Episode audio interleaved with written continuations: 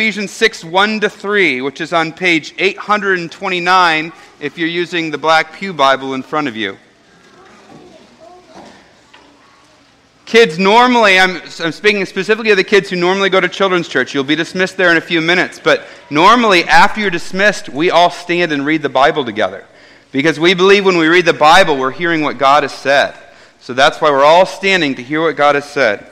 All right? Ephesians 6 1 to 3 it says, Children, obey your parents in the Lord, for this is right. Honor your father and mother, which is the first command with a promise, that it may go well with you and that you may enjoy long life on the earth. I'm going to pray, and then after I, everyone can sit down, and after I pray, I'm going to invite the kids up. So let's pray together. You guys can sit down, and then I'll pray. Stay right with me. God, thank you so much for your word, which speaks to all of us, and we pray that we would all hear it as it should be uh, heard this morning. In Jesus' name, amen.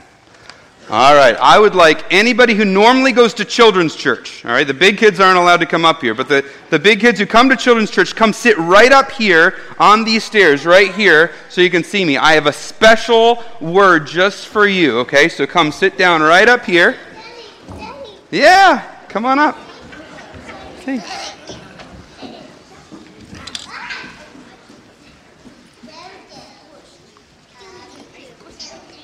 All right. Come on up. Good job. Come on up. Yep, parents are welcome to come up if they need to. All right. I have a question for everybody. I just read a verse that said that children are supposed to obey their parents. Does anybody here know what it means to obey? What does it mean to obey? What does it mean to obey? To to, to listen and do what your parents tell you. To listen and do what your parents tell you. That's right. Do you have an answer? What does it mean to obey? To listen and do what your parents ask you to do. To listen and do what your parents ask you to do. Those are great. Those are great ones. You have just a second. I have another question. Why is it good to obey? Why should we obey? Yes, Charlie. Why should we obey? It helps our parents and it's very kind to them. Yes, thank you. Why should we obey? That's right, because God likes when we do that. That honors God. That's a very good answer. Now, I have a question.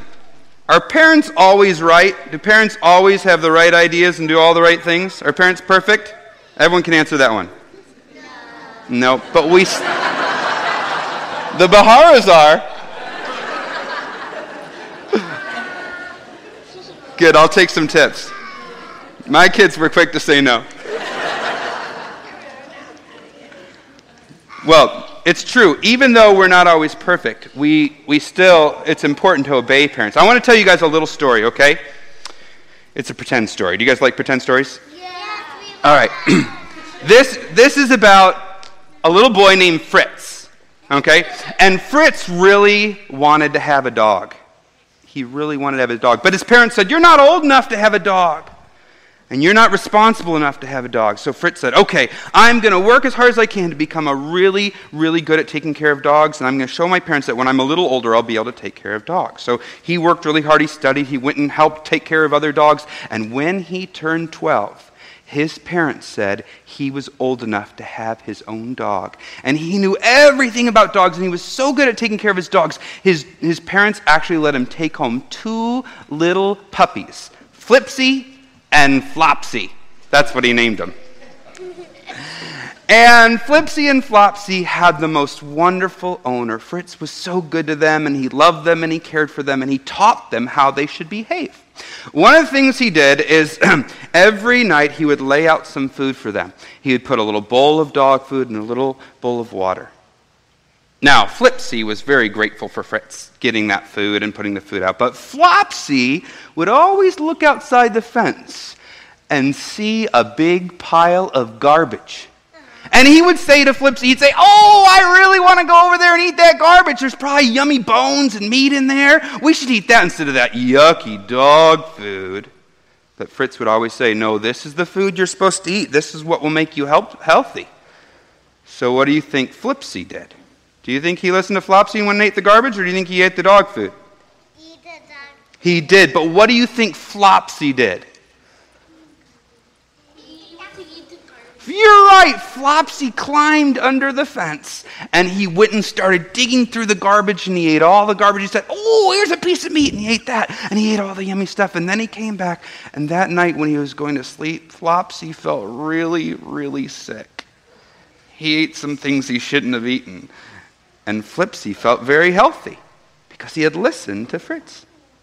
Well, they grew up and they got a little bit older, and Fritz would take very good care of his dogs, and he would let them run outside at night in the yard. It was a nice fenced yard, but he'd always say to them, Now it's important, stay in the yard. This is where it's safe.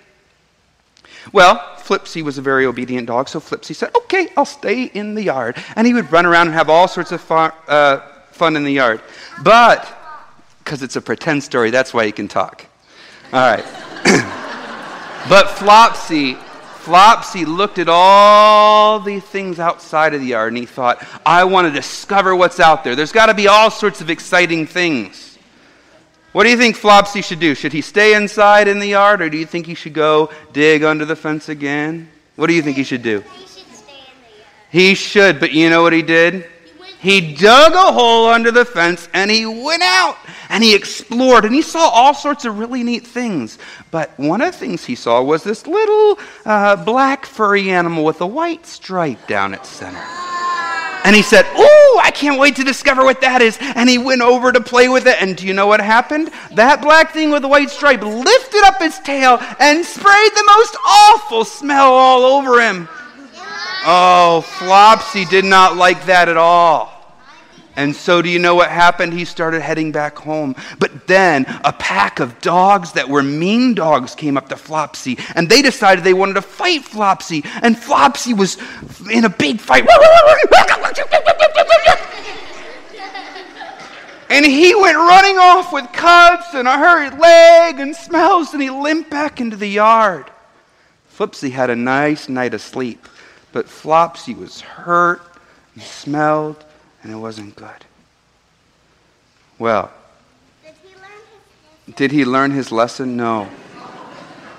You see, Fritz told Flipsy and Flopsy, he said, Here in our home, you'll always be cared for and taken care of. So make sure you stay near us and we'll take care of you. But Flopsy would see some other dogs running around the neighborhood, dogs that didn't have owners. And he thought, Boy, it'd be fun to go run and play with them. And Flipsy thought, no, I'm going to stay here with Fritz and with all the family here.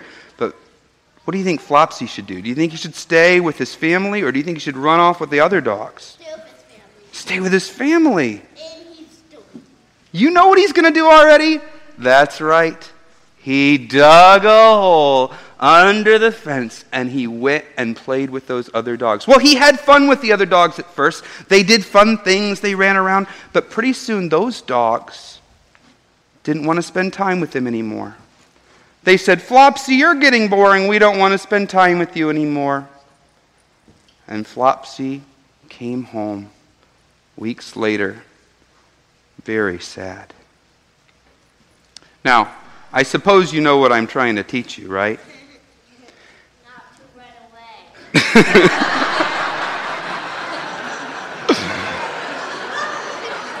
Kids, God made this world a certain way.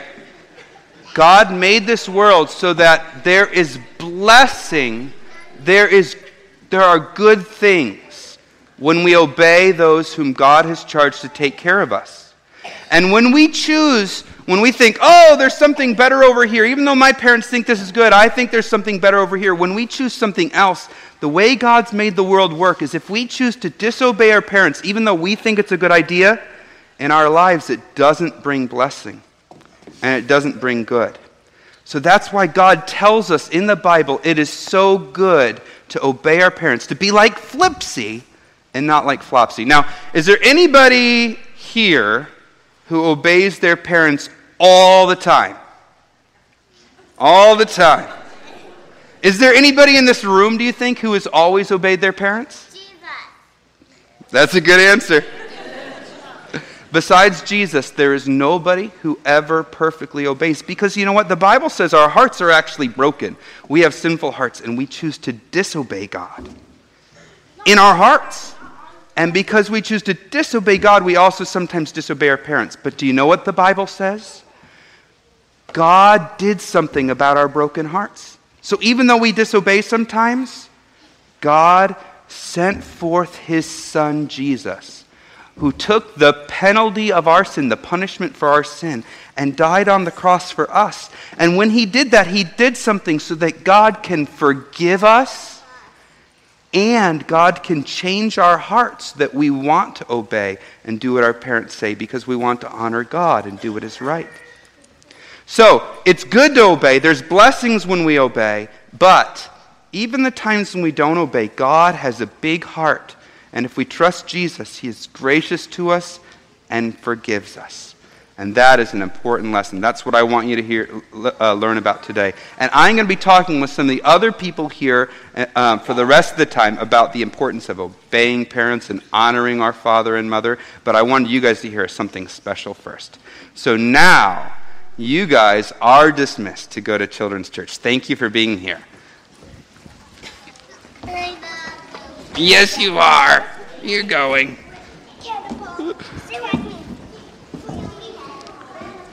It's always good when you give a talk on obedience to your children and uh, you dismiss the kids and your son says, I'm not going. Just makes you feel good as a dad. We've done something right.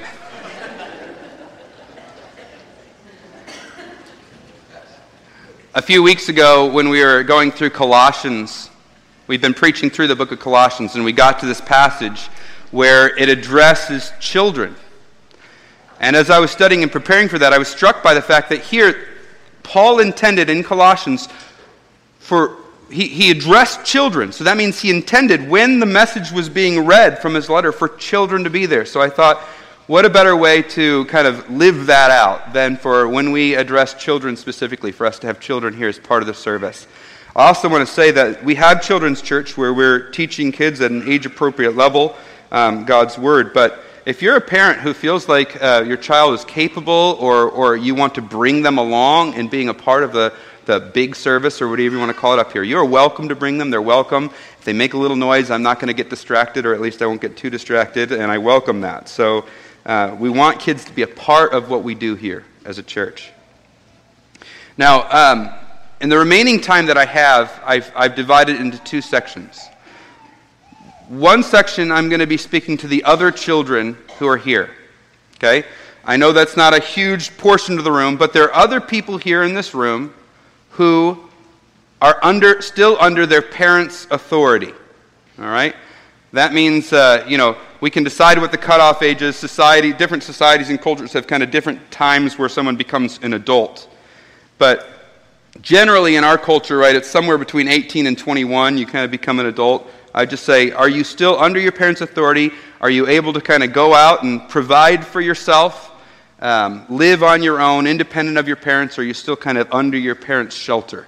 If you're in that under your parents' shelter, still dependent upon them, then the words I'm going to say up at the front about uh, children obey your parents applies to you. So that's who I want to speak to first, is those who are under that age, a little older than the kids who are up here but who are, uh, who are still children. And I want to say to you that we live in a day and age where there is a strong and pervasive, pervasive message from our world. The world is telling us um, how we're to think of our relationship with our parents. I don't want to spoil every Hollywood movie about families to you uh, for you right now, so it's a spoiler alert. But this is the basic recipe that Hollywood, Hollywood uses for family movies. Opening scene sets up something like this. There's a happy family. People get along. Yeah, there's some strange things, you know, some, uh, some, some weird quirks in each person, but generally the family gets along, but there's little bits of tension because you have these parents And the parents are well intentioned, but they're a little out of touch, right? So that's the opening scene. Any good movie needs a major conflict. So, in this family movie, the conflict is going to be something along the lines of teenager has some desire. They know something's right in their heart. They're supposed to date that girl, or they're supposed to follow that dream, or they're supposed to get behind that cause, or they're supposed to dress this way, or whatever it is. And whatever it is that they know is right in their heart, their parents pour water on the fire. They say, uh uh-uh, uh, you are not doing that in my house. And so major conflict ensues. Parents get frustrated and angry at their child and try everything they can to try and change them. And the, the teenager knows they're doing what's right and is frustrated because they don't feel the love and care of their parents. And then there's a resolution because a good movie has conflict and then resolution. And what is the resolution? The parent realizes that they're being too hard on their child, they're being overbearing and so they come to the child and they apologize to the child. And of course, the child then realizes that even though my parents are a little stodgy, they really do love me. And there's this happy, peaceful ending. You've probably seen half a dozen movies that follow something along those, that, that line. But the world sends a message not just through movies, it does through music. So when I was a kid, it was the Beastie Boys that were popular, right? and they had a lyric that said, Don't, this is the mom quoting, don't step out of this house if that's the clothes you're going to wear. I'll kick you out of my home if you don't cut that hair. Your mom busted in and said, What's that noise? Oh, mom, you're just jealous. It's the Beastie Boys. You got to fight for your right? Am I the only one in this generation? to party. Or Will Smith, who said, uh, Parents just don't understand, right? in our generation, or in this generation. Um, there's other people who are popular now. I think of Arcade Fire's song Rebellion, where it says, People say that you'll die faster than without water. But we all know it's just a lie. Scare your son, scare your daughter. Much more sophisticated way of saying it than the Beastie Boys, but the same message nonetheless. It's in the music, it's in the movies, it's in magazines. There was a, a magazine for teenage girls, and splashed across the cover it said, Do you really hate your parents? Like who doesn't? In our world, the message that's coming from everywhere is the teenager knows best. The teenager is the most wise. And it's the teenager's job to just overlook their stodgy parents and their set in the past ways and realize, well, they're kind of the lovable teddy bear. They care for you, and a mature teenager understands that while looking past their parents' advice. Now, compare that to what we hear from the Word of God. When God gave the Ten Commandments, he gave this command at the start of the section where he addresses how we interact with people. In Exodus 20:12 he says, "Honor your father and your mother, so that you may live long the land that the Lord your God is giving you." Now that's a principle that God establishes as a moral principle for all time. Now later on, God establishes some specific rules for the ancient Israel, uh, is Hebrew government as they set themselves up as a government. And he establishes some, some specific rules for how they're to behave. And listen to what he says. If anyone curses his father or mother, he must be put to death. He has cursed his father or his mother, and his blood will be on his own head. Leviticus 20, verse 9. Or listen to this. This is from Deuteronomy 21. If a man has a stubborn and rebellious son who does not obey his father and mother and will not listen to them when they discipline him, His father and mother shall take hold of him and bring him to the elders at the gate of his town. Then all the men of his town shall stone him to death. You must purge the evil from among you. All Israel will hear of it and be afraid. Now, I know there's a few parents going, hmm, that sounds nice. I understand that was for a time when, when God was establishing certain laws within ancient Israel society. So these are not laws that carry on across culture and time, but the principle behind them is important. It shows us just how seriously God takes a child's responsibility to obey and honor his parents. It's not something God takes lightly. It's not like, yeah, yeah, well, you know, there's some really bad things to avoid, like don't murder people, but, you know, every teenager is going to go through that rebellious time. That's not how God treats it. He lists it as a capital punishment alongside things like murder. In the New Testament, obviously, there's, a, there's not the command to kill, our chil- you know, kill children who are disobedient. It's not a capital crime. But the New Testament shows that it's still something that God takes very seriously. So in Romans 1, in Romans 1, it lists disobedience to parents as a sign that God has given society over to, quote, a depraved mind, and lists it as a sin alongside murder, God hating, and ruthlessness. And then in 2 Timothy 3, it describes the terrible times of the last days and lists disobedience to parents alongside brutality, abuse, and treachery. It's a big deal. God takes obedience to parents seriously. But he also gives a promise, right? It's kind of what I focused on with the little kids in that fun way. That there's blessing, blessing in obeying our parents and honoring our parents. And so we read that in Ephesians chapter 6, where he says, Children, obey your parents in the Lord, for this is right. And then he quotes from the Ten Commandments. He says, Honor your father and mother.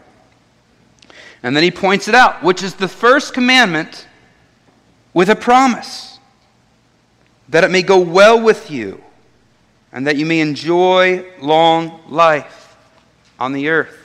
So the promise of blessing through obedience is there in Exodus 20 with the Ten Commandments, and it's there in Ephesians 6 in the New Testament when God repeats that command to us. Now, does that mean everybody who dies early, doesn't live a long life, was disobedient and dishonoring to their parents, and everybody who lives a long life, it was, it's because they were such a respectful, wonderful child. No.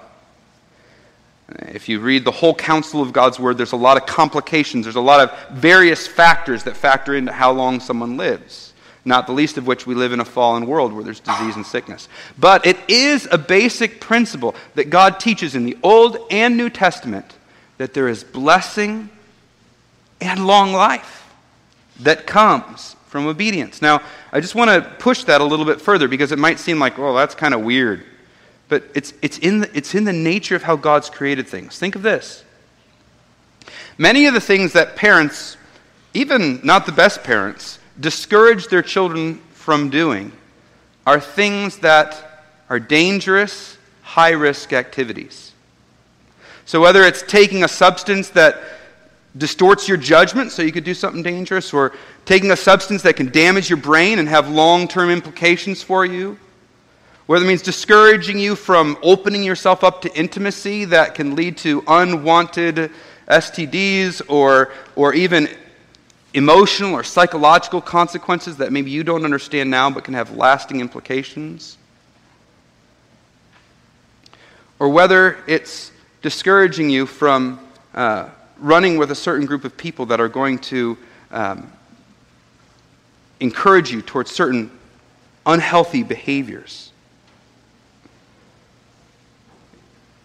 There are, there are things that your parents warn you against that are protecting you from things that can cut short your life or, um, or really have an effect on the overall quality of your life.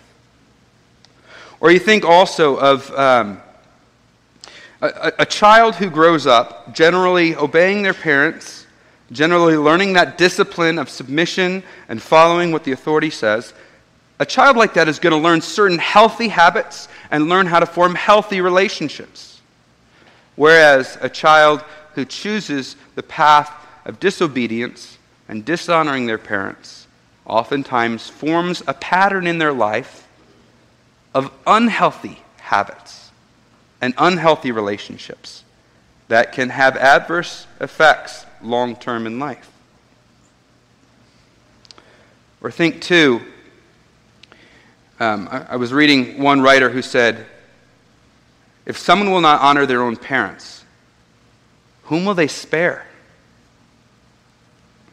That seems to be the idea behind the Bible, behind this, this strong impetus here to honor and obey your parents. It's, you know, if you're going to walk through life with, so to speak, your middle finger stuck up at everybody in authority, your parents, police officer, governmental authorities, professors, your spouse, your employer, your boss.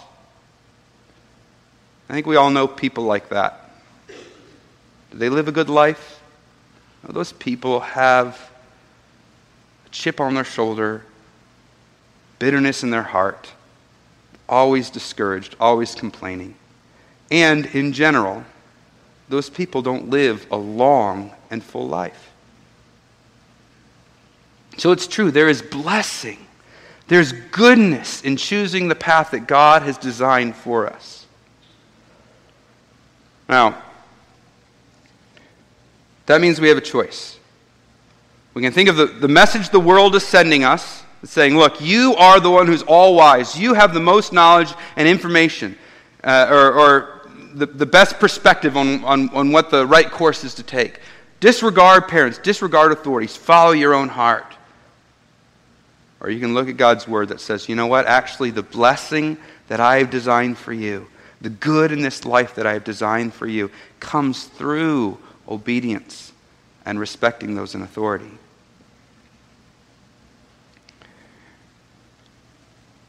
At the end of the day, the question for you is who do you trust? Do you trust Christ?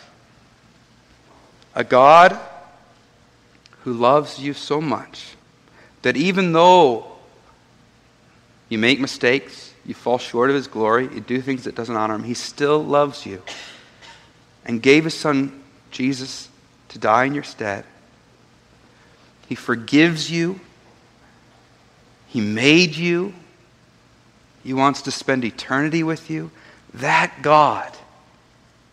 Do you trust him? Or are you going to trust the message of this world? That's the key question for us. Now, some might object, James, James, you don't know what my parents are like, said every teenager ever. If you live in a situation where there is conflict and tension with your parents, let me just give you a few uh, quick thoughts. One is, I just want to say up front if you're in a situation where your parent is hurting you or has hurt you in the past or threatens to hurt you physically, um, please come talk to me or talk to Mike or talk to one of the youth leaders because that's not a situation that God would want you in. He wants you to be, uh, get the help you need in a situation like that. But sometimes the atmosphere in the home can change entirely if you start showing respect and obeying your parents. The picture often that you have in your mind of these monster parents might have a little bit to do with the side of them that you're seeing because you continually give them disrespect and disobedience. If you take some milk, and You put some lemon juice in it, it curdles. Your parents might be curdled. But could it be because of the sourness and bitterness that you've injected into things? Now, hear me on this. Parents are responsible for their own behavior. And I'm not excusing parents behaving in a curdled way just because you haven't honored them or haven't respected them. They should still, we should still behave in a God honoring way. But nonetheless, if you remove that sour and that bitterness, you might find that the situation's quite different. And the last thing I want to say to you who object, well, you don't know my parents. As a dad, it's in my face all the time how badly I do as a parent. I am in situations all the time where I have to make a judgment, and I look back later and say, I don't think I made the right decision there, or I didn't honor God in how I handled that. And there, there isn't a parent in this room or a parent represented in this room who doesn't make mistakes, who doesn't make the wrong decision, who isn't fallen. And, and that's exactly why. Because all of us, all humanity shares a common heart, a broken heart, a sinful heart, a heart, the Bible teaches, inherited from Adam in the garden when he rebelled against God. And so, in each of our hearts, my heart, everybody's heart, apart from God's grace, sin reigns and brokenness reigns. And even for those who are in Christ, we still feel the lingering effects of the fallen world. So, yes, we don't get it right. And for most of us, that's something that causes us sleepless nights. It weighs on our heart. We replay things over and over in our minds. You might not think that your parents do that, but they probably do. But here's the reality there's not a person you're going to interact with in this world who isn't fallen, who doesn't make mistakes, mistakes and botch things. And so, to learn to be able to have a healthy relationship with your parents, even though they're imperfect, and to follow God's path for honoring them and obeying them, even though they make mistakes, is going to serve you well for your whole life because you're going to work with people, you're going to have friends, you're going to maybe be married someday, and the people you interact with are going to have that same fallen state. Now, I'm not saying that if your parents tell you to do something that's dishonoring to God, you should obey that, right? But as a whole, even though they're imperfect, following them, even when they make a wrong judgment, obeying them, is actually going to serve you well for the rest of your life. So, for you who have a broken relationship or a strained relationship with your parents, what do I what prescription do I give you? The prescription I give you wouldn't matter. It's the prescription that the Bible gives. And this is what it says. First, see your own heart and see that you yourself are broken, that you yourself are contaminated by sin and that if you just follow your own wisdom in your own ways, you won't do very well for yourself. Acknowledge who you are. And then look to Christ, Jesus, who took the brokenness and fallenness of this world and the brokenness and fallenness of your own heart and took it upon himself on the cross and bore that wrath bore the punishment you deserve. And therefore, if you look to that Christ, if you look to Jesus, God actually forgives you, cleanses you, makes you new, gives you a new heart with new desires. And so, you understand your sinfulness. You look to Christ for forgiveness. You get that new heart, and then you trust your new King, Jesus, because of what he's done for you. And because you trust him, you walk in ways that he has said are good. If you just try and manufacture, okay, the pastor said I need to be more honoring to my parents, and you go back to your parents and you're like, okay, I'm going to start listening to you and obeying you because it's going to be good for me. It'll last maybe for an hour, maybe a week, probably not a month.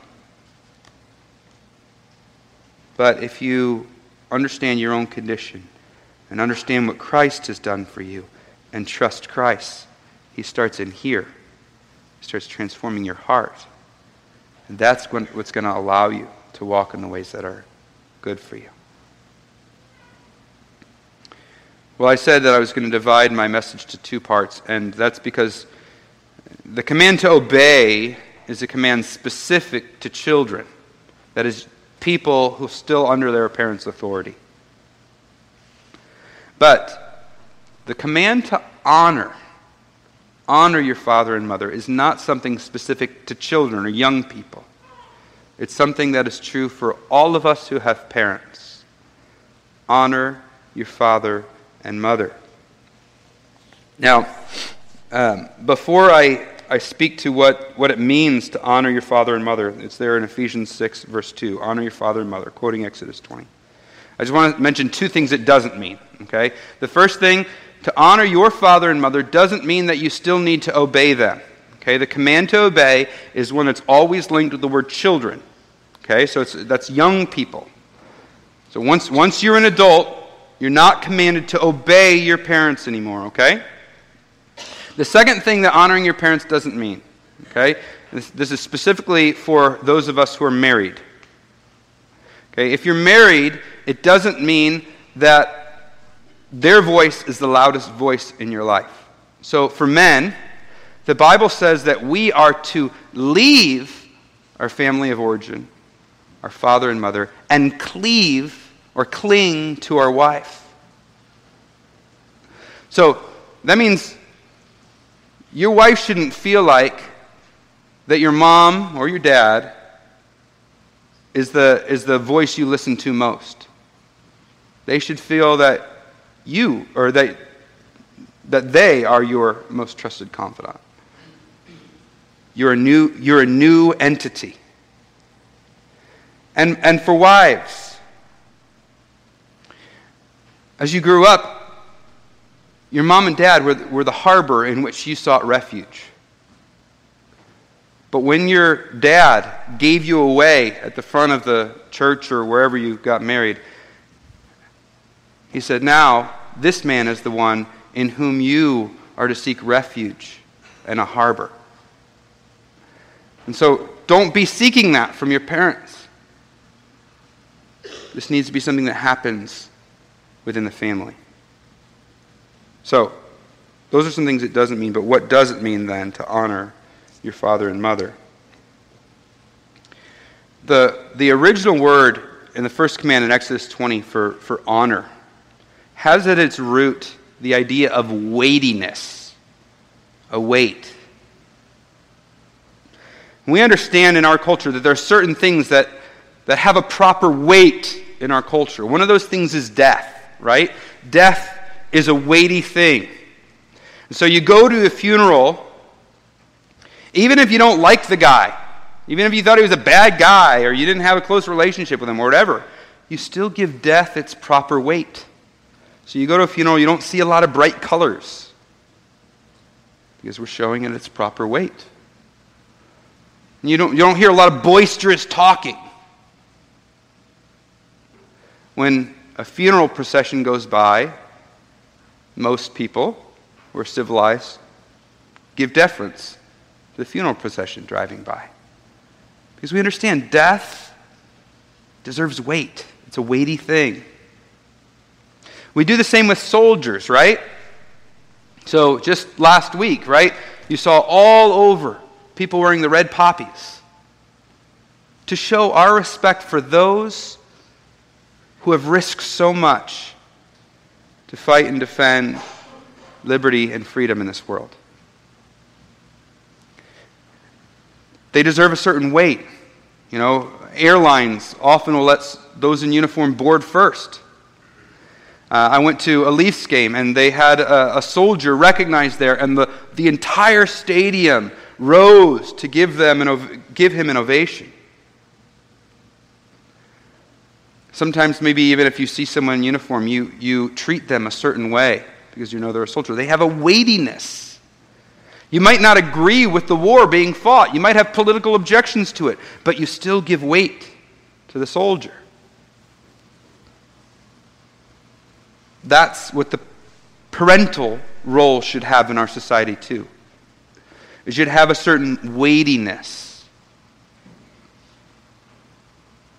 This is something we honor, something we respect.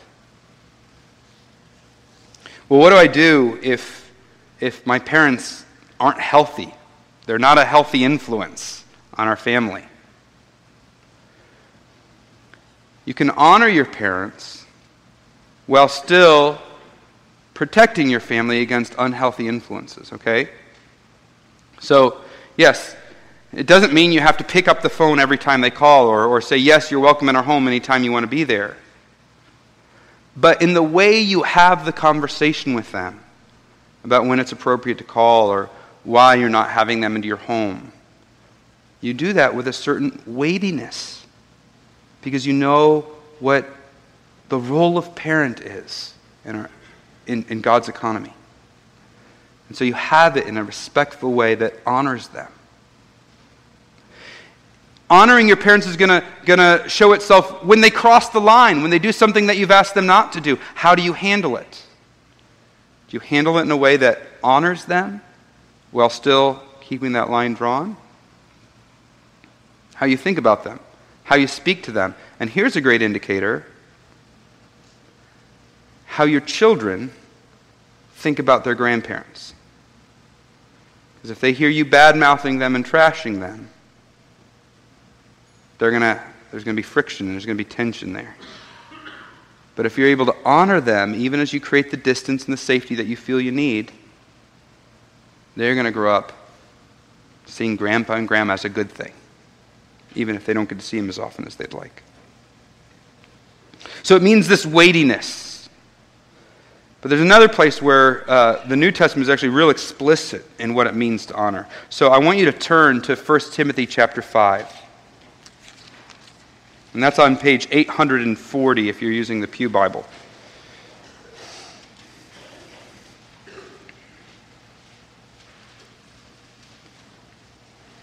First Timothy 5 on page 840. I'm going to read verses 3 to 8.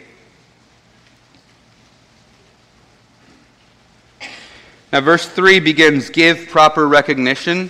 And that, that word translated, give proper recognition, is the exact same word from Ephesians 6 2 that says honor. In fact, if you're not using the NIV, you probably have the word honor there in your translations.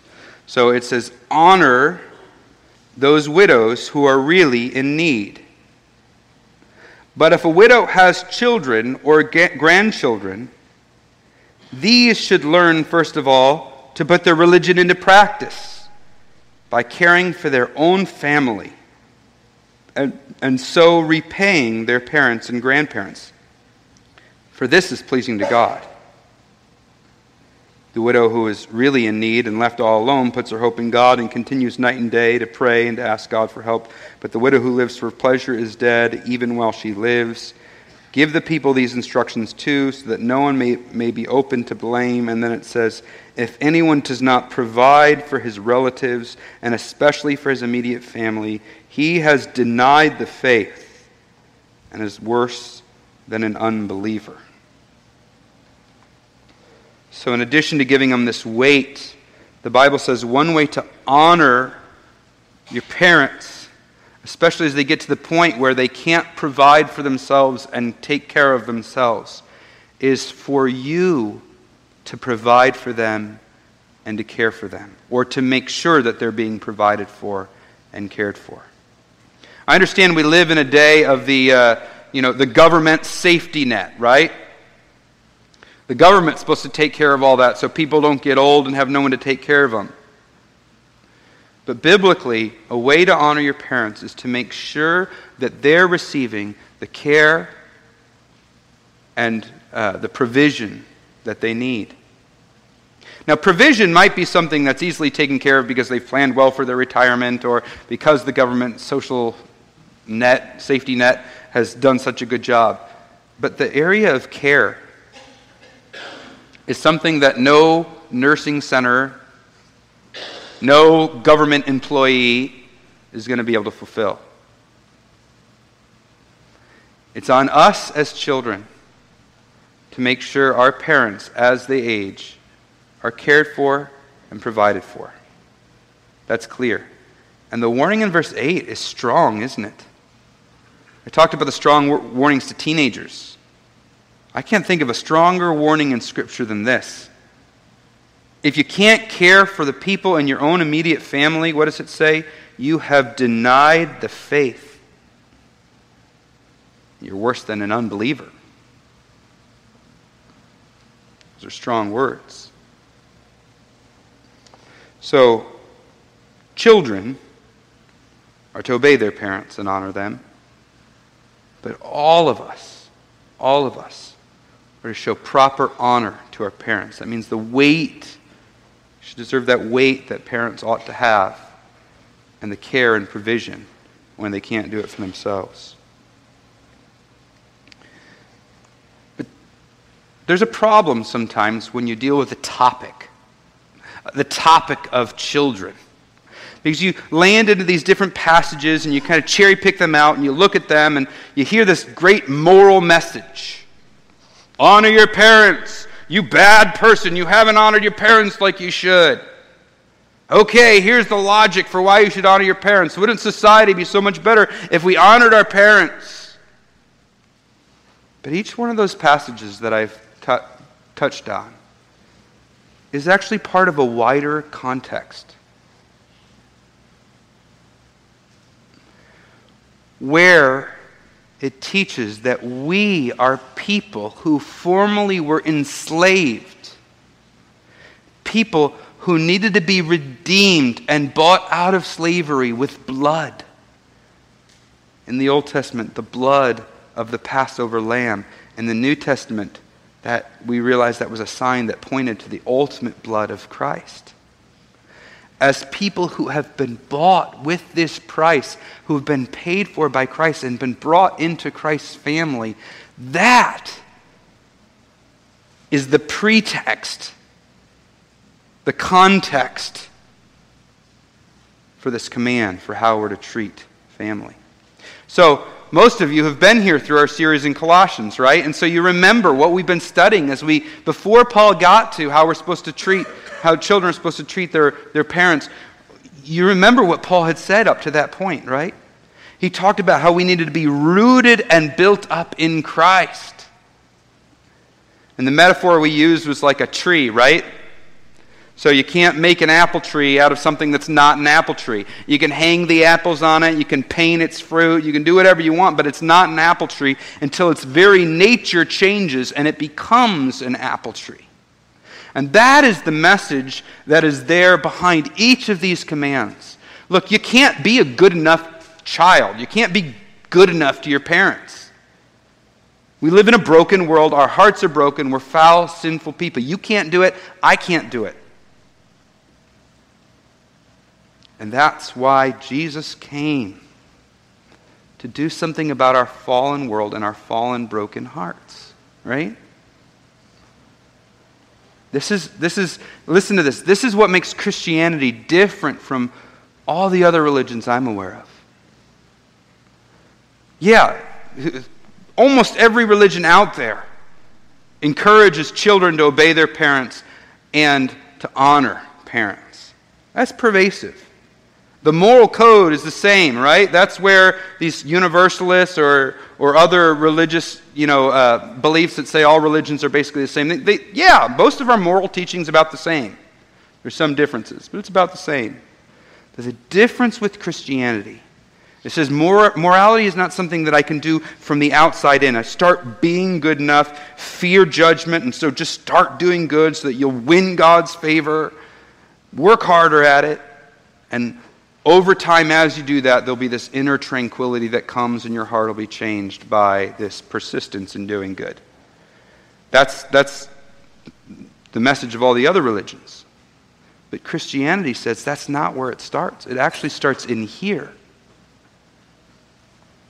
The gospel transforms your heart. God actually, because of what Jesus did by not only dying, but rising from the dead, God actually has the power to change your and my nature. And for those of us who are in Christ, we have experienced that. I can say, I have experienced that that changed nature. Something inside me changed. And then, because of my faith in Christ and that new heart I received, working from the inside out, I'm slowly being transformed. So we can't just cherry pick a bunch of verses on children and parents and teach a moral lesson about how you're supposed to behave. We have to understand where these come within their context. Otherwise, you hear the wrong message. So, the message you need to hear today if you are not reconciled to your parents, if there's strain, boy, that was a close one. If there's strain between you and your parents, the first place to start is not with your earthly parents, but with your heavenly Father, whom you're also estranged from apart from Christ. And it's only as that reconciliation happens, which can only happen through Christ, it's only as you're reconciled to your heavenly Father and He's able to adopt you into His family and begin making you into what, what it looks like to be a child in His family. And it's only as that happens that we can begin to experience the reconciliation and the peace with our parents as we honor them or as we obey them. That's the message that Paul or Moses would want you to hear. That's the message that God wants you to hear. And so, for those who have not put their faith in this Christ and been reconciled to that Heavenly Father, I encourage you to hear the Spirit this morning and to seek out Christ. And for those of you who are in Christ this morning, this isn't an issue of just trying harder to be a better Christian. This is an issue of understanding that gospel more and more so it consumes your heart, consumes the horizon of your life, so that you are being transformed more and more into the image of His Son, so that you are able to obey if you're a child and to honor for all of us. Let's pray. God, I pray that we would be a church that when others look at us, they can see how we treat our parents and see that there's something real about this gospel message by how we treat our parents, which we cannot do apart from the work of Christ in our lives to transform us. Pray in Christ's name. Amen.